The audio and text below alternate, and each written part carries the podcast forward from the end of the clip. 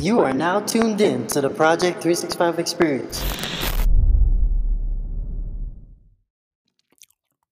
Welcome back to the Project 365 podcast. I am your host, Coach O. And for this week's episode, we have a really good one. Episode 8, we have Stacey Leawood, who we are going to welcome to the podcast. Um, she has a very interesting story. At the age of 20, she moved by herself to Toronto to be able to pursue this basketball dream, and she became NBPA certified as an agent at the age of just 23. Her resume is really stacked. Uh, it includes stints with the Guelph Nighthawks in the CEBL and lead assistant coach for the Newfoundland Rogues in the NBLC. Last year, she was one of five women in the world to represent active NBA players and we're going to talk about it. At the age of 25, Stacey has just incorporated Leawood Sports and Entertainment Inc.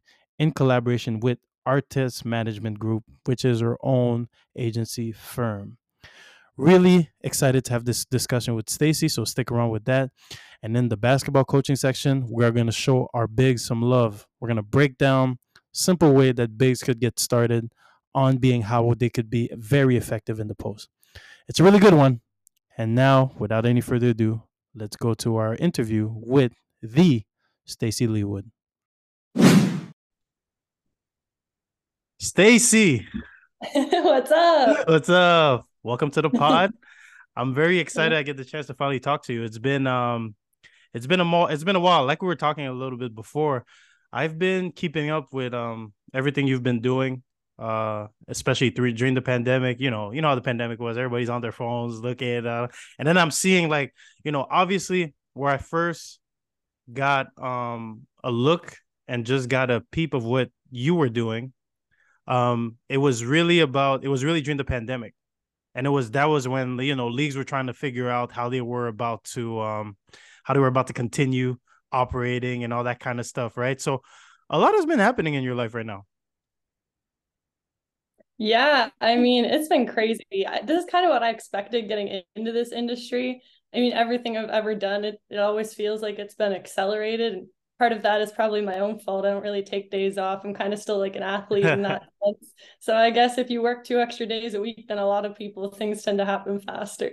no for sure so talk so especially in in sports right you're looking at um being a woman in sports. And you know there's there's definitely a lot of challenges. And i i am very fascinated and i'm very in awe about how um certain women are able to push through kind of like male dominated industries. So um talk to me about how important it is for someone like you to just be able to be one of those um references that women can kind of look into in sports. And it's one of those things that you don't really think about it but once you sit back and you get feedback, you're like, oh shoot, people are actually looking and taking inspiration from what I do.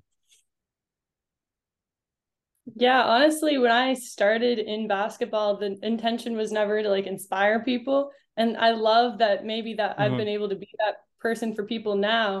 But Yep. my intention coming in the industry was just to shake it up a little bit in the sense that I feel like a lot of guys maybe they resonate with women a little bit better. Maybe they were raised by women, maybe they had unfortunate loss of women in their life, and maybe they just trust women more.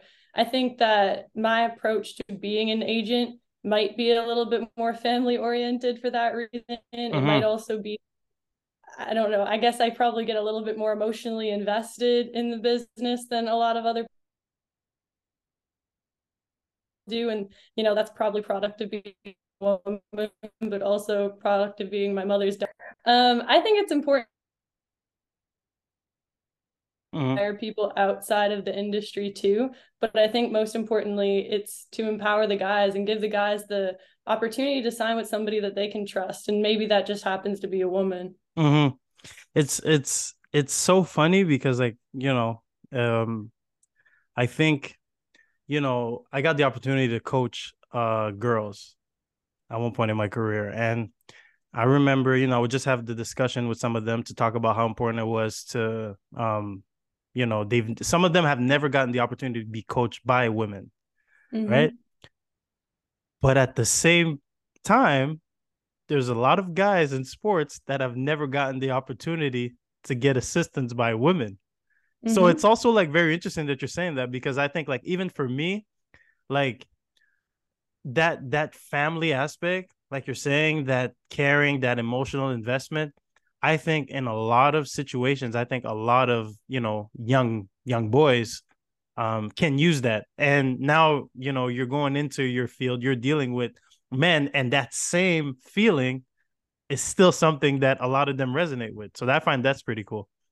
Yeah. yeah, I find like even in, I mean, it's been a short career, I guess, when you look at at, from like a time perspective, but I feel like I've done a lot. And in every situation I've put myself in, whether it was with Guelph, was it whether it was with Newfoundland or even as an agent, I feel like my players or my clients, they've opened up to me about things that I can help them with that they may not be as comfortable opening mm. up to a man about. And even situations mm-hmm. I was coaching, there's things that go on on a basketball team that they don't necessarily like want to share but if you have that kind of trust with them if you have that sort of friendship with them like they're more inclined to let you help them. And i think that's like a big part of like the athletic culture especially on the men's side is like not being willing to open up not being willing to talk about like mental health needs and that kind of thing. Whereas they perceive it as more common on the women's side of the industry. So if i can be that bridge if i can help them get the things that they need whether it's for me or somebody else um, I like to be that person for them because I know in certain circumstances they would not have gotten through what they were going through if they didn't have a female outlet to actually talk to about it. That's huge. That's huge. So I want to. So let's let's talk a bit about like what it is that you do. So let, let's let's educate people. Is it is it agent? Is it player rep? Is it like what is the term that you would say?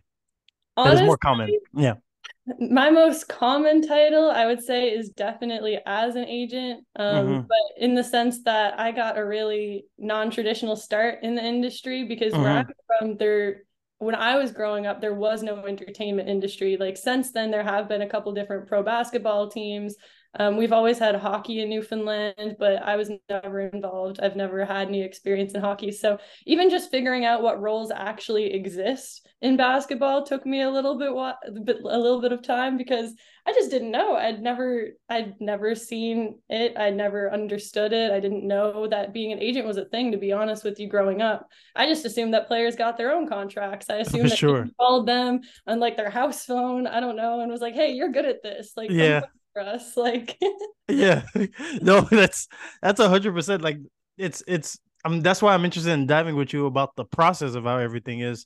And so I want to know, like, you know, you played a little bit, um, and then you got the opportunity to coach. But like, at what moment did you decide, okay, I'm gonna pursue, I'm gonna head into being um an agent full time?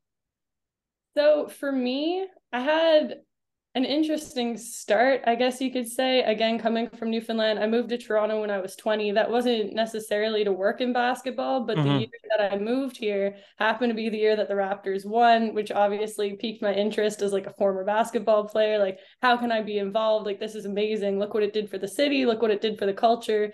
Like, how how can I be a part of that? And so I decided that I was going to like work for an agency. I wanted to be on the ground with the players because I know when you work for a team, usually you only get them for a year, you only get them for one season. Mm-hmm. And in terms of what I like to do, like build that trust with them and like actually impact their lives, I felt if I was an agent and I worked on that side of the business, I could have longer lasting relationships with them rather than just one season in and out. And I think you can make a significant impact that way too but for me, I, I like the aspect of having, you know, the ability to maybe use the platform of basketball with these guys a little bit more than just like a, a single year contract. Right. Uh, so I actually did really want to work for MLSE. I really did want to work in the CEBL. I eventually did get to work in the CEBL, and that was amazing. It was right. after I found out I had been certified. So mm. I took advantage of that opportunity, but knowing that this was like the beginning of the end, that after this season, I wanted to dive into being an agent. And again, a lot of that was just to try and help people utilize their platform um, and have a longer lasting impact. I still potentially might work for a team one day. My goal is to be the GM of an NBA team. But mm-hmm. for me, that's like a longer term goal. Um, when mm-hmm. you look at the agent space, most agents, it's their second career. They're already like 35 to like maybe 50, 55. I got certified when I was 23. Mm-hmm. Uh, so even 10 years from now, if I decide to be a GM, I would probably still be the youngest GM in the league. So yeah, yeah, I know a lot of types ago for sure. Yeah, for sure. And like, so, so then what did that process? So again, you said you just got certified. So like, not just got certified, but you got certified like young. Mm-hmm. So like, how was that process like? Like, how do you, how do, how does someone go about becoming certified? So it's really funny whenever um, younger women ask me or kids in general ask me like, how did you like figure out how to get certified? I always laugh because it's the stupidest answer. I literally just Googled it. Um, yeah. I, I, had nobody to ask. So hey. I was on yeah. Google, like typing away, trying to figure it out. Uh, and I came across the Players Association website, like the NBA Players Association website. They actually have a page that has it like the whole process perfectly laid out for people if anybody's interested in checking that out. But essentially, when I did it, and it's changed a little bit since, um, I essentially had to do this like massive application. A lot of it really intimidated me because it was like, where did you go to law school? And like all of these things. I didn't go to law school. At that time, I didn't even have an undergrad. I had mm-hmm. to finish all of my undergrad courses in one semester leading up to the exam to even be eligible. So mm. because you do have to have an undergrad that is one of the requirements but i asked them i was like if i can finish all my courses before the exam can i write it and they're like sure as long as you can send us proof that you passed. So mm-hmm. so i did that. I finished it um, once they approved me to write the exam which it took months for me to actually find out that i was approved. They do a very thorough background check of everywhere you've lived everywhere you've worked where you've gone to school um, all of that kind of stuff. Um, so once i did find out i just I didn't know how to go about preparing because I didn't have anybody that mentored me in the space. So I literally just started reading the collective bargaining agreement between the NBA and the Players Association, all glorious 600 pages of it. Um, the first time I read it, I didn't understand a thing. I had never read legal documents before at the age of 23. Um, so I didn't understand much, but I just like took notes of all the things that I didn't understand and then started Googling those things.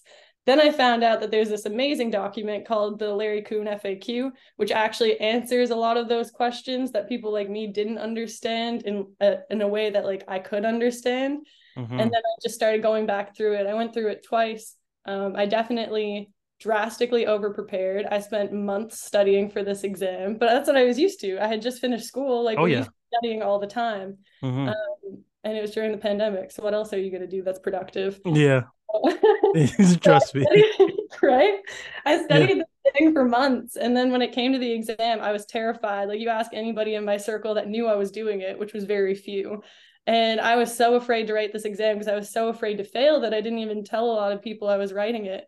And then when it yeah. came to the exam, I was so over prepared that it took me like an hour less than expected to write the exam. Um, and I passed, which means I got more than 80%. So clearly, hey. to worry about. yeah. No, like the over preparing, like definitely something that that I get for sure. Like, so you write this exam. Okay, then what are the next steps after that? You write the exams. Like, do you get a call? Do you get like how does that work? So it was funny because does, does of... the does the commissioner of the NBA call you? Not quite. And it's actually really funny you say that because none of us actually knew how we were going to find out. There's about like 200 people or so every year that write this exam. Um, at the time, I don't know what the pass rate is right now. The terms that I had seen online is that usually about 50% of people pass. And like that was terrifying to me. If 200 people are writing this, that means 100 people fail. Like these people have gone to law school. Like I was terrified. Um, so we had no idea. Literally every day, I'm just refreshing my email, refreshing my email. And I was talking to some of the other agents. I'm like, did you hear anything? Like, what if it goes by alphabetical order? Like my last name's closer to the end. Like, because I started to hear that people thought they passed, and it was always the people with the names in the beginning. Um, so eventually they did send me an email. It was actually really ironic. I was watching um the last chance U basketball the first season. And i'm like sitting on my couch like watching this like in tears because it's such an amazing series. And then i check my email just like refreshing after an episode and it was like congratulations you passed and like it was my certificate. What was that moment like? It was surreal. I didn't know what to do. Um i was actually i was staying at my parents house at the time but there was nobody home. So i'm just like sitting there like freaking out with like nobody to tell this to because nobody knew i was writing yeah So like I remember my mom came home and I just like ran out. I was like, I passed. She's like, passed what? Holy. so you so so oh man, that must have been like an amazing moment. Like oh, so you study for so much, you invest so much time. It's almost like a like you know how it is with playing, right? You prepare for certain things, you win a championship. It's almost like one of those things, right? So mm-hmm. okay, so then take so then boom. Okay, now you're certified. Now you got you you know you passed the test. What came next? So interestingly enough, nobody actually teaches you how to be an agent. You Mm, study the rules of getting guys contracts and largely you study the salary cap and like understand how like the exceptions work. Nobody teaches you how to be an agent, like to be completely honest. Everything that I knew about being an agent was through complaints of friends of mine that played that they said my agent doesn't do this. So mhm. I basically took the opposite approach and everything that they complained about, I made sure that I did right. Um, and that was kind of my thought process getting into the industry. I'm like, yes, I'm younger than everybody else. Yeah, I'm a female. Um, but I can't be worse than these guys. So I literally, I just, I used to write down the complaints that people had about their agents of like, I'm not going to do that. How do I fix this problem? And that's kind of the approach that I took. And then it was just, you know, obviously being willing to like reach out to the Players Association and ask for help. I always make sure like I have the most accurate information because a lot of people are a little bit too proud to ask and they don't give players accurate information. Me, on the other hand, if you ask Kirk at the Players Association, he would laugh about how much we talk. Because I'll even Mhm. put sometimes I'm like, this is my question. I think this is the answer. Can you just give me like a quick yay or nay? Like, just Yeah. want to make sure. yeah, just want to be sure for sure. yeah. And so, so, okay, you sign.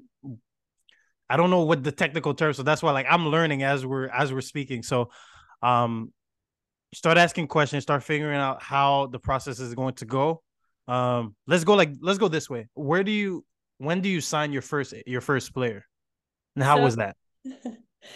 It was a funny experience, to be honest, because I was working for the Guelph Nighthawks at the time. Mhm. Um, and we had one game against the Edmonton Stingers at home, and I didn't travel with the team because I was the director of player personnel, but I wasn't like a lead assistant or anything with that team, so I didn't travel.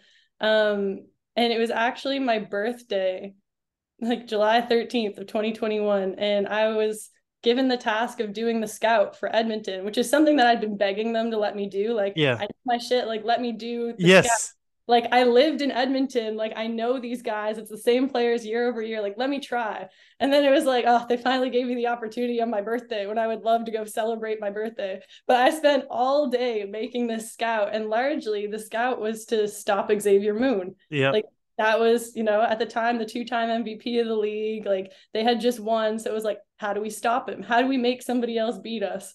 So the head coach and I came up with this very comprehensive plan on how we were going to stop him. Um, it didn't work. We lost. Uh, he didn't. he had been setting like the record points though, like multiple game after game, like league Yep. record. He did not set a record against us, so to me that's a win. yep, we did make the other players beat us, so Yeah. fine. And then I thought about it, like I had just gotten signed. I had known him previously anyway, mostly through like friends of friends because he played in the NBL before that, and I had a lot of friends that had played in that league.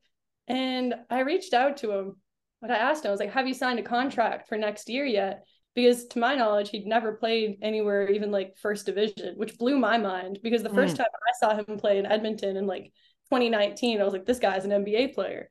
and yeah, everybody told me I was nuts. They were like, he's like six foot, like he's way too Yeah. small, like it's never gonna happen. If it was gonna happen, it would have happened by now. At this point, he's like 26.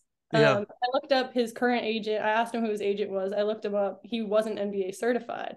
And I asked him, I was like, isn't your dream to play in the NBA? And he said, yeah. I was like, well, you know, the agent that you have can never get you there Mm, said, interesting. I was like, can I see the contract? In the contract, there was a clause that said he could hire an NBA agent because that guy wasn't certified. He just Mhm. had to let know. So I was like, go tell your agent I'm going to represent you on the NBA side.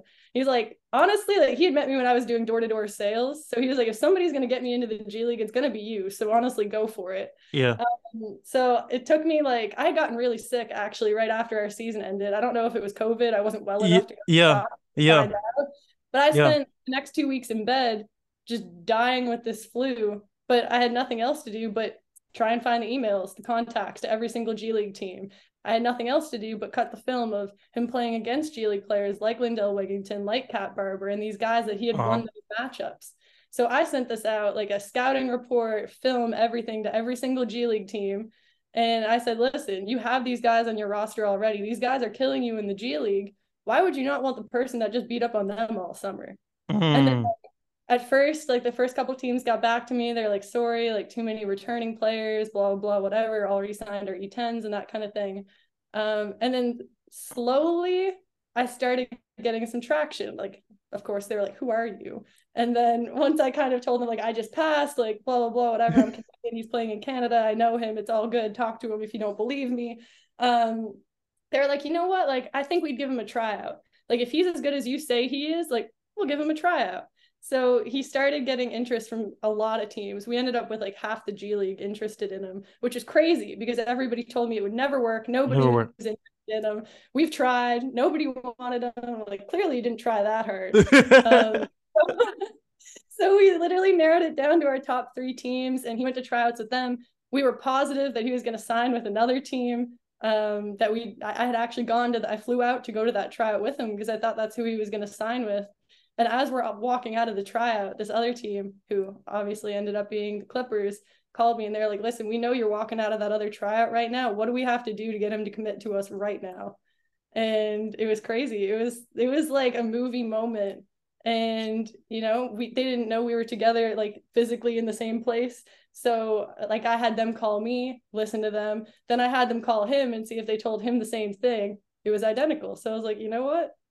I believed them and they stayed true to everything that they'd promised him. And that was the start of his G League NBA career.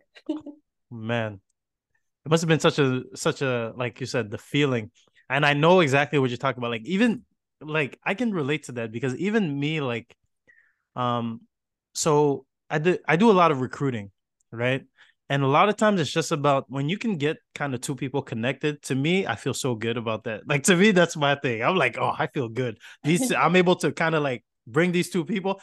I don't want anything from it. As long as these two people are able to like both achieve what they want to achieve, like I'm like, yo, I feel so good about that. So that must have been like a surreal moment. I can't imagine how it is like literally people told you give up yeah, and you didn't. People told me that it was a waste of time to sign him on a SPAC, which is like a contract with the NBA. Like mm-hmm. it's me, him, and the NBA. That's the contract. They're like, it's a waste of your time. Why even put in the paperwork? Like he's not, he's not even going to make the G League, let alone yeah. the NBA.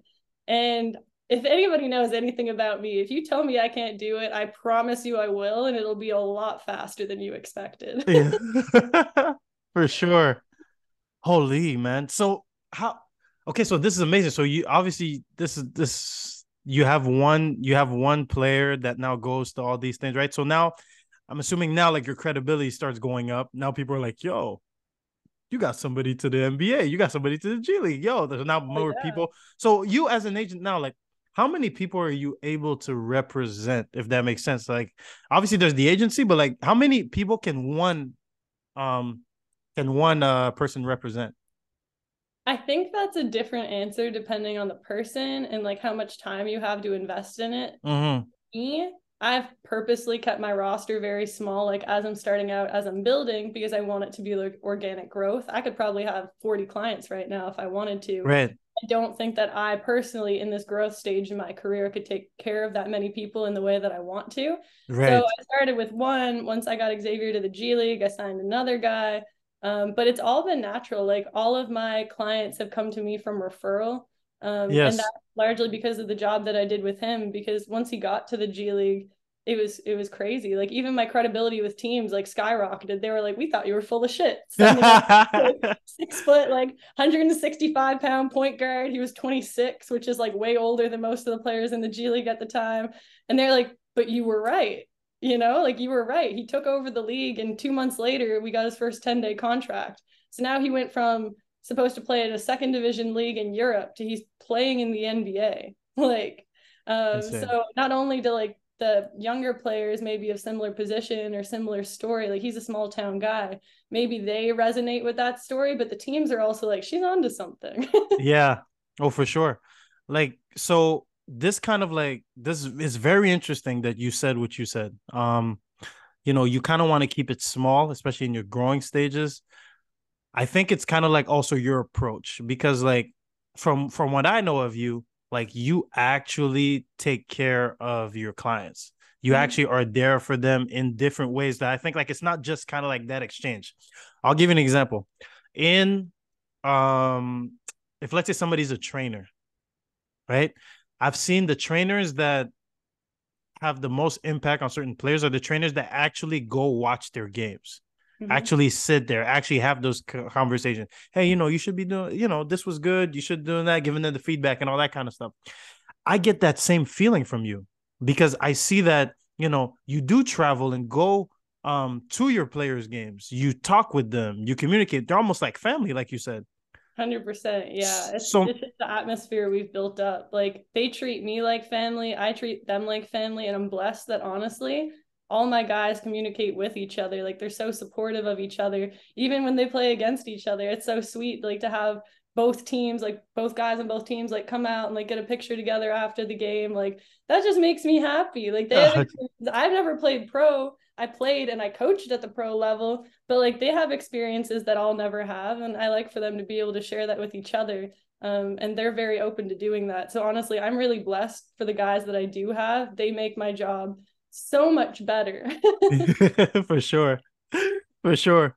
Like um when it comes to um when it comes to like um ad like uh, let's say a player has to like all the extra stuff like marketing and advertising and all that kind of stuff like do you as a do you like i don't know is it legal like do you kind of partake in some of those things like it depends on what they want Okay. Largely because I am young and I don't have the experience that like a lot of people have to have expertise in that field. I do typically have partners in different areas that work with me on that. Smart. Um, so I definitely help facilitate their marketing, um, like create the documents to have them marketed and that kind of thing.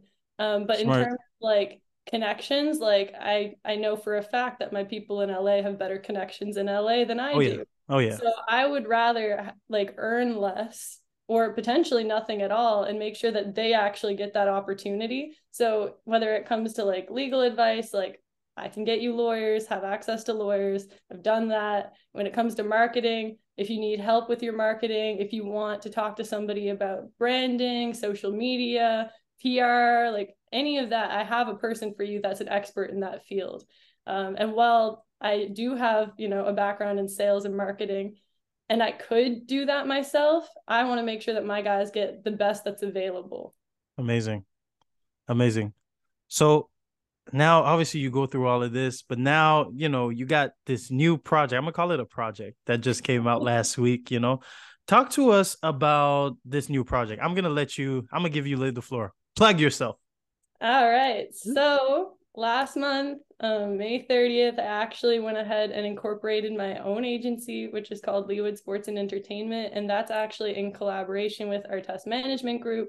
So the beauty of that collaboration is I didn't feel like there was anybody in the industry that was offering my players what I think that they deserve in terms of resources. I don't think that a lot of agencies have an ecosystem built out in the sense that they have much beyond like representation and marketing. Typically, that's pretty much where it ends. Mm-hmm. where it doesn't make sense to me like why don't we have financial advisors for them? Why don't we have somebody that can help them start a business? Like why don't we have tech people that can help them? So i actually also during the pandemic built a great relationship with Metta World Peace just through linkedin which is another funny story in itself. Um, i ended up his son was actually my third client i think. He was yep. one of the, the first people i signed and we just built up a relationship from there. I had done like odd things for him. Like when he had a beta testing of his app he needed canadian players. So i had introduced canadian players to his app and that sort of thing. So we built up a relationship that way. Um, and he started telling me about like his family office which is called Artest Management Group and just like all the different verticals that he has in terms of things that people that work in that group have access to and that their clients have access to. I was like this is exactly what I want in an agency. I want my guys to have access to all of these things, like whether you want help investing in real estate, investing, period, whether you need help with your taxes, especially my international players, my Canadian guys, you need cross border taxes. Like there's a lot of things that they need and can benefit from. And he had all of those things. Um, so we just kind of put a plan together. He had always wanted um, to have an agency as part of Artest Management Group, but he never felt comfortable enough with somebody to like start it. And I told him, I was like, I, I have to do this regardless. I need to do this for my guys. Like, do you want in or not? And he was like, Of course I do. He was like, I know that I can help your guys. Let's do it. yeah. So like, oh man, this is this is great. So like, what would you say like is the goal? Like, are you looking to okay, let's let's get certain players to this level. Is it just um do are you looking to you know obviously you're in the you're in the starting phases but like are you looking to expand into other things? Like where's your creative mind taking you? Honestly so many places. Every time i talk to anybody i'm like i could do that.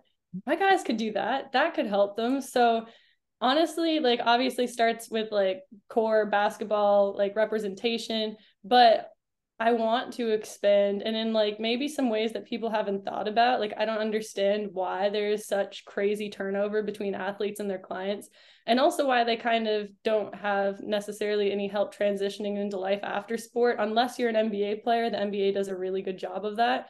And being a part of the Players Association, it made me realize like that's like a really needed service. And who better to help guide my players to life after sport than Metta World Peace? He's been mm-hmm. there, done that. He's done it very successfully. He's a very successful entrepreneur right now. Right. Um, so there's just even in like improving the longevity of the relationship with my clients is something that I want to do. Um, taking care of players after their athletic retirement because there's a lot that they want to do. They have passions and they have interests that they don't know how to monetize.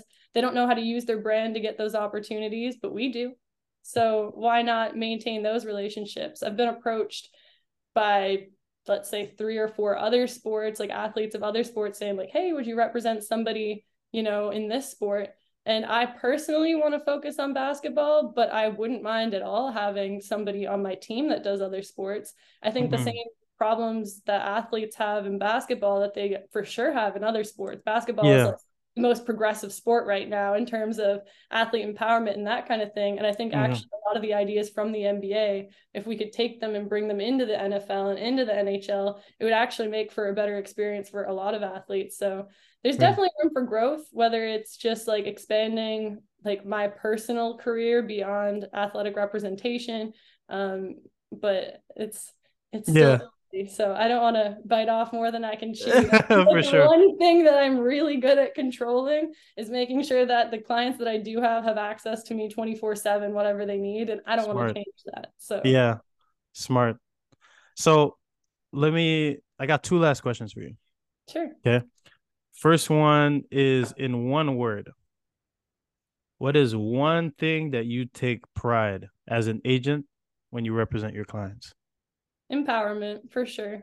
I want them to understand um, my guys don't get left in the dark. They understand what different contracts are what's available what negotiation is going on who i'm talking to um, all that sort of stuff. In a way i'm kind of training them to be an agent after their career but i want them to be aware of these things. Like i think it empowers athletes if they understand the business of basketball and then also just like empowering them to use basketball as a platform um, and I've said it in interviews before, but when you think about it, like one basketball player, especially depending on where they're from, especially if they're an international player or a small town player, um, you know, you obviously affect the lives of your family, but you can affect the lives of your community, sometimes your country. Like a lot of times you can make a global impact if you're big enough as a platform. Mm. Um, and I don't see any reason why guys shouldn't be able to do that. yeah. Um, Next one is what does Stacey of now say 20 year old Stacey? Hmm. That's a tough one. Mm-hmm. That is a tough one because I feel like everybody knew, and this is the feedback that I get when I go home now is we always knew that you were going to do something a little bit unconventional as a career before you did.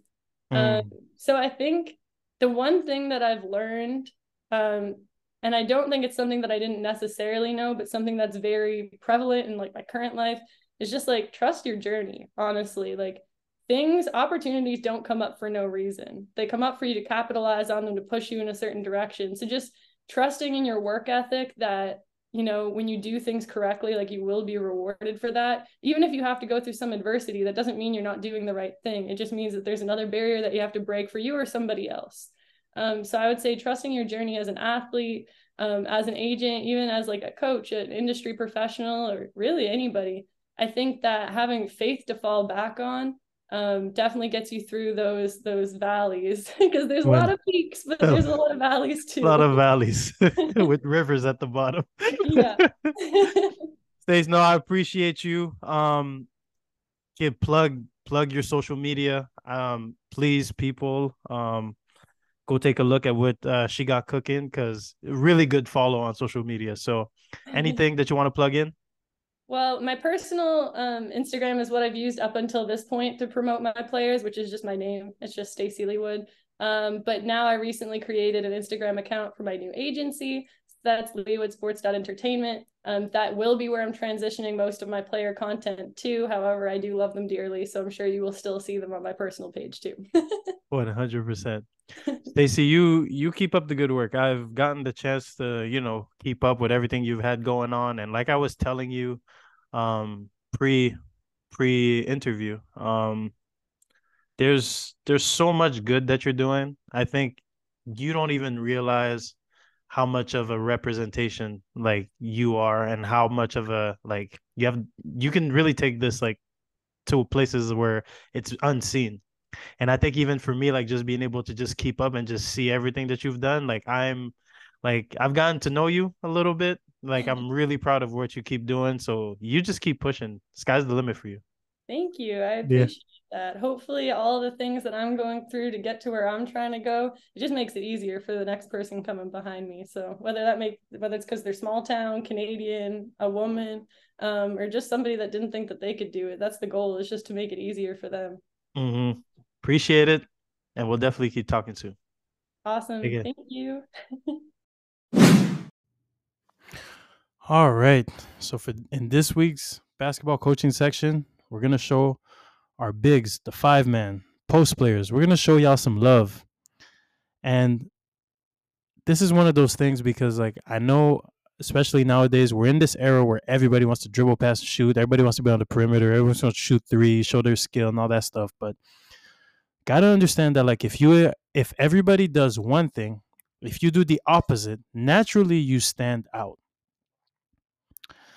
And it's really a mindset so the number one mindset that i want you to go into your situation with is as a five man you are the most important piece to the puzzle right? Because think about it. When the guards can't get open what do they do? They call you up to come set ball screens right to help them get downhill. And also as a rebounder, a lot of people look at you for rebounding. And rebounding is one of those things that is extremely important when looking at factors that determine whether you win games or not. Right? So you are actually super important piece to the puzzle. But let's break it down though. You gotta understand if you're a very important piece to the puzzle, I think what there's a great quote by Uncle Ben in Spider Man with great power comes great responsibility, right? So, how do you do to harness this great power? I'm going to give you three keys, things for you to start looking at and start paying attention to. Number one, you want to be in great shape. You want to be able to get up and down on the floor without getting tired very early. A lot of times that's what that's what takes bigs off the floor you're not working on athleticism, you're not working on sprinting, getting up to down, keeping up with the game, and all that kind of stuff. Um, a lot of bigs will be put on the bench and not really understand why. Well, a lot of times it's not that you don't have the skill, but it's just that your conditioning level doesn't allow you to showcase that skill. So being in shape, really big one. Second one is a mentality. Don't take plays off. And I know it's hard because you're going to play with guards. You're going to play with players who want to just use the screen, get downhill. Even if you screen and you roll and you're by yourself, they're not going to give you the ball. Even if you post up, you have a small guy on you, they're not going to throw you the ball inside the paint, right? But do not take plays off. Always do your job. That's one of those things that is tough, but if you're able to do that, eventually, good things are going to happen. So just being consistent in the good habits. And lastly, it's a communication piece. You know, be loud, talk on defense. Understand that a lot of the times you're going to be the eyes of the people playing defense in front of you. So you are basically the quarterback of the defense, right? So a lot of times it's as simple as telling, hey, go, Jay, you're on an island, you're by yourself. Guard him, Jay. You know, just giving your teammates energy with your voice. Hey, ball screen coming. Screen coming left. Just screen coming right. Just being consistent in how you convey your message. What's really cool about the three things that I said that you need to work on is that these are all things that you can control. Can't control how many shots you make. Can't control how many times somebody gives you the ball, but you could always control these three factors. If you really look at it, be in great shape, control your conditioning, right? Make sure you are in shape before games happen. Don't take plays off, which is a mindset. Whenever you have to do your job, always finish doing your job to the best of your abilities, right? Don't set a screen and then you know the guard's not give you the ball and not roll. Roll every single time. Pop every single time. Set good screens every single time. And next one, be loud. Communicate. Loud, vocal. You can control your voice. People don't know, but being loud, talking, especially when you're tired, that's a skill. And if you're able to do that at a high level, high communicator, and I'm thinking about guys like Draymond Green, well, look at look at how much he means to that Warriors team. And then when you start looking at how do you break down your offense, how do you break down all these things? Well, so offensively, let's let's dive into a couple things. Well, understanding the one-on-one. Understanding if you have a smaller player on you, just have great deep position because sometimes you just catching the ball in a certain spot forces the defense to have to rotate. So you catching the ball deep close to the basket sometimes is the best way. It's almost as good as a guard driving because that forces the defense to have to make a decision. Are they rotating or are they going to let you play one on one? And you understanding that that is your advantage and being consistent at looking to figure these things out can really put your team in a, in a situation where they could take advantage of the defense. Rim running, and this ties into being in great shape, being able to get up and down. If you could beat people down the floor, sprinting down, being the first one, you'll get a dunk or a layup every single time. You're, we're also in the era where everybody just likes to run to the three point line, right? People don't like to be as physical.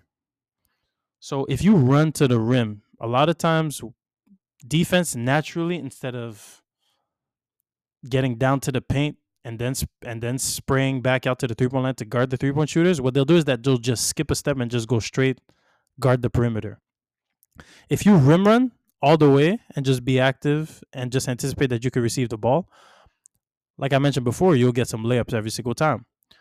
But also, if let's say you sprint even if you let's say you don't get the ball, sometimes you just going to the rim is a presence, and that forces somebody from the defense to have to rotate. And then sometimes you now create open shots for your teammates because now they have to rotate and they have to respect the fact that you are at the rim. Because if you are at the rim, you are one of the most dangerous people on the court because you can score very easily, right?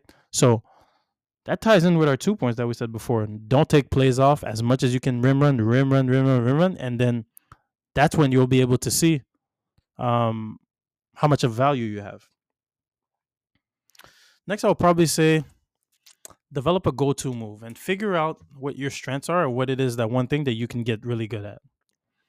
So let me give you an example. So for me, my go-to move was I would like to catch it on the block, right? So if let's say I I catch it on the block close to the basket, right? So the block is that little square area where people where people um, line up for the free throws, right? That little square area.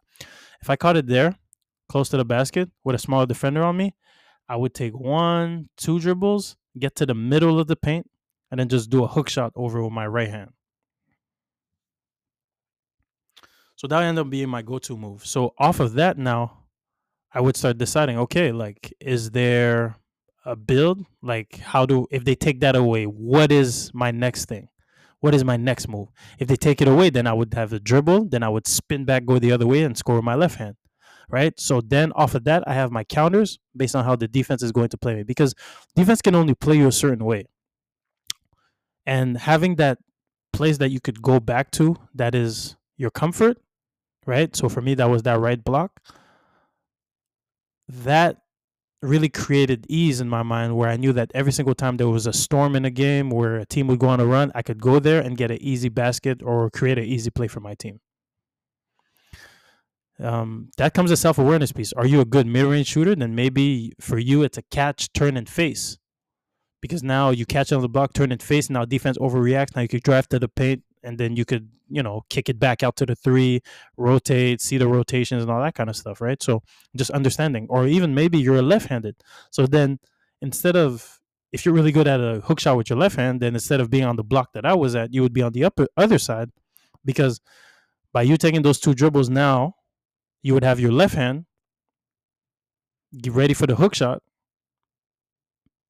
And all you have to do after that is just be able to read what the defense does after so just understanding that, understanding rotations, understanding the game is very simple. And uh, a lot of times, you catching the ball close to the basket or you catching the ball in a position for you to be able to do your go to move is as good as a guard penetrating, a guard driving. And we talked a little bit about it, but on defense, you know, be loud, be vocal, talk. I talk with a lot of college coaches, and that's the one thing that they want bigs to really be able to do just how vocal are you? Are you able to help your teammates with your voice? Are you active, right? When the action is not around you, do you disengage? Because especially as a 5, like you have to be on top of your game because you're going to be involved in a lot of the ball screen, right? A lot of the ball screens. And you know, nowadays everybody likes to use ball screens so much, right? That teams are going to try to attack you. Teams are going to try to use um, their five men to set a screen on the other guard, and now you have a point guard coming downhill on you as a big, right? So you have to be active. You got to be able to call the screen. Hey Jay, screen coming left, and so Jay knows that the screen is coming left, and then you guys could get ready to anticipate and um, defend whatever action is coming your way. So that's one of those things. And the number one thing that I would say is as say same way as guards are judged on how many assists they have, I would say rebounding the ball. A rebound, rebound, rebound. Even if it's with your teammates, snatch those rebounds away from your teammates because rebounding is one of those things that you could be very selfish with and you still look like you're a great team player. Right? So same way as so guards are judged on assists, on how much they could get their team involved. Where as a big, you're gonna get judged on how you're able to rebound the ball. Right? So you being able to rebound the ball at a high level and get double digit rebounds in some a lot of situations, you don't even need to score a lot of points. A lot of times just by you grabbing those rebounds, every rebound that you take is an extra possession for your team. So you have a lot of responsibility for you to be able to uh, affect the outcome of the game. Rebounding is one of those factors that determine whether you win a game or not. So yeah, you're the big you're the big piece to the puzzle. You're the five man. So much value is put on you, and all you really have to do is just lock in on your role and go get it.